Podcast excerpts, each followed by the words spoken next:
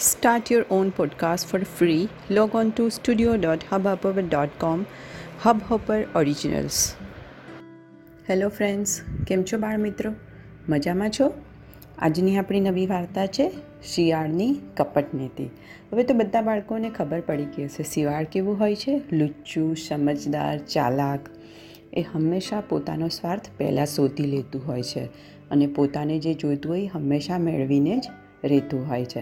તો શિયાળ પાસેથી એ આપણે શીખવાનું છે બાળકો, કે આપણે હંમેશા કેવી રીતે આપણી શાળપણ વાપરવાની, આપણી બુદ્ધિ વાપરવાની. તો ચાલો શરૂ કરીએ આજની વાર્તા. વાર્તાનું નામ છે શિયાળની કપટ નીતિ એક ઘોર જંગલ હતું. એમાં એક શિયાળ રહેતું હતું. શિયાળ તો કેવું હતું? ચાલાક હતું. એકવાર એણે જંગલમાં એક મરેલો હાથી જોયો.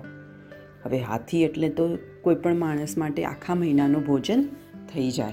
તો પ્રાણીઓ તો એને બધાને એવું હોય કે જો હાથી મળી ગયો તો આજે આખો મહિનો આપણે બહાર જવું પડશે નહીં. એટલે શિયાળ હાથીને જોઈ અને ખુશ ખુશ થઈ ગયો. તેની ચારે બાજુ આમ તેમ આમ તેમ આટા મારવા માંડ્યું. માંસ ખાવાની તો ઈચ્છા હતી, ખૂબ બધી ઈચ્છા હતી. પણ આટલા મોટા શિયા એ હાથીની જાડી ચામડી તોડવી એ કઈ રીતે શક્ય બને? કેટલું કર્યું? પણ હાથીની જાડી ચામડી એનાથી તૂટતી ના હતું. એટલે વિચાર કરતો રહ્યો કે આને હું કેવી રીતે મારીને એની ચામડી કાઢી શકું? તો થોડીવાર વિચાર્યું, એટલામાં ત્યાં એક સિંહ આવી ચડ્યો. સિંહને જોઈ અને શિયાળ તો મનમાં ને મનમાં ડરી ગયું, પણ હતું ખૂબ સાવધાન અને એકદમ સારા અને ઊંચા અવાજે બોલ્યું કે, વનરાજ પધારો પધારો. હાથીનું ભોજન કરો. આપના માટે જ હું આ હાથીની રખેવાળી કરું છું. સિંહ બોલ્યો, રહેવા દે. હું કોઈનું શિકાર કરેલું ખાતો નથી. તું તો આખો હાથી ખાવો હોય તો ખાઈ જા. મારે નથી જોઈતું. શિયાળે સિંહનો આભાર માન્યો અને કીધું કે, આપ તો અમારા સ્વામી છો. સેવકો ઉપર અમારી ઉપર સદાય દયા રાખો છો. આપનો ખૂબ ખૂબ આભાર. સિંહ તો માથું ઊંચું કરી અને ગર્વભેર ત્યાંથી નીકળી ગયો. હવે શિયાળને થોડી નિરાત થઈ. ફરી પાછો હાથીની ખાલ શોધવા બેઠો, પણ ક્યાંયથી નીકળી નહીં. એટલામાં ત્યાં એક વાઘ આવી ચડ્યો. વાઘને જોઈ અને શિયાળ ફરી ચિંતામાં પડી ગયો. એણે વિચાર્યું કે સિંહને તો મેં માંડ માંડ વિદાય કરી દીધો, પણ આ વાઘ તો પાછું ચતુર પ્રાણી છે. એની સાથે મારે કેવી રીતે ભેદનીતિ વાપરવી? આમ વિચારી અને એણે વાઘને કીધું કે વાઘ મામા વાઘ મામા, આ હાથીભાઈ છે ને, એને સિંહે શિકાર કરીને મારી નાખ્યા છે. મને સોંપી અને એમના પરિવારને બોલાવવા ગયા છે. જો તમને ખાવા હોય તો તમે ખાઈ લો. તો વાઘ બોલો કે હું કોઈનું એટલું અડતો છું જ નહીં. જો સિંહે એનો શિકાર કર્યો છે તો તું મને શું કામ બોલાવે છે? શિયાળ બોલ્યું કે, એ વાત તો સાચી, પણ એ નથી એટલે તમારે ખાવું હોય તો ખાઈ લો. આમ તો જો કે એને પહેલેથી વાઘ તમારી સાથે વાઘમામાં દુશ્મની છે. કારણ કે પહેલાં પણ કોઈએ જ્યારે એનું માંસ ખાધેલું ને, તો સિંહ ત્યારથી જેટલા બી વાઘ એને ખાતા જોવે ને એના શિકારને, એને મારી નાખે છે. તો તમને પણ મારી નાખશે, પણ તમે જલ્દી ખાઈને અહીંથી જતા રહો. શિયાળની વાત સાંભળી અને વાઘ તો ગભરાઈને ત્યાંથી નીકળી ગયો. એ પછી હજી તો શિયાળ બેઠું હતું, ત્યાં એક ચિત્તો આવ્યો.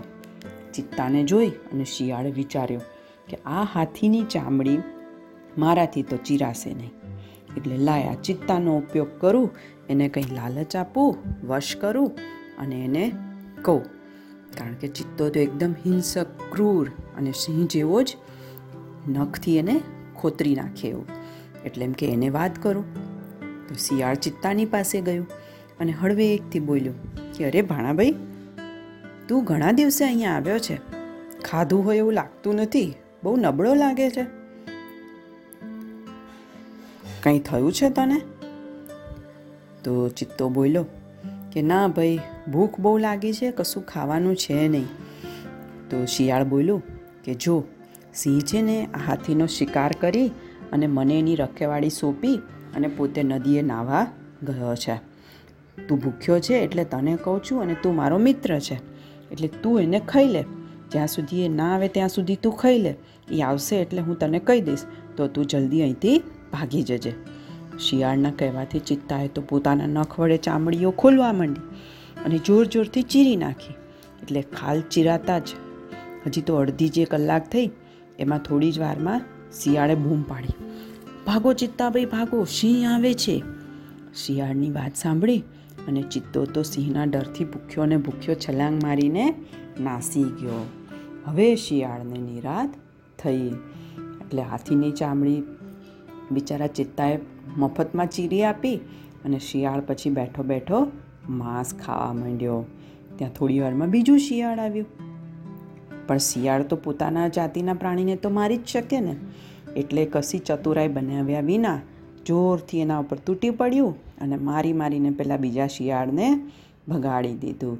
આમ શિયાળે પોતાની લુચ્ચાએ કપટ નીતિના પ્રતાપે વાઘ, સિંહ અને ચિત્તા જેવા બળવાન પ્રાણીઓને ભગાડી ને પછી શાંતિથી નિર્ભયપણે હાથીનું માંસ બેઠા બેઠા આખો મહિનો ખાધું. એટલે બાળકો આપણેમાં પણ સમજદારી, શાણપણ, લુચ્ચાઈ નહીં, પણ સમજદારી હોવી જોઈએ, ચતુરાઈ હોવી જોઈએ. તો આપણે પણ મુશ્કેલીનો સામનો આસાનીથી કરી શકીએ. બરાબર ને બાળકો? મજા આવી? Okay goodbye good night do take care of yourself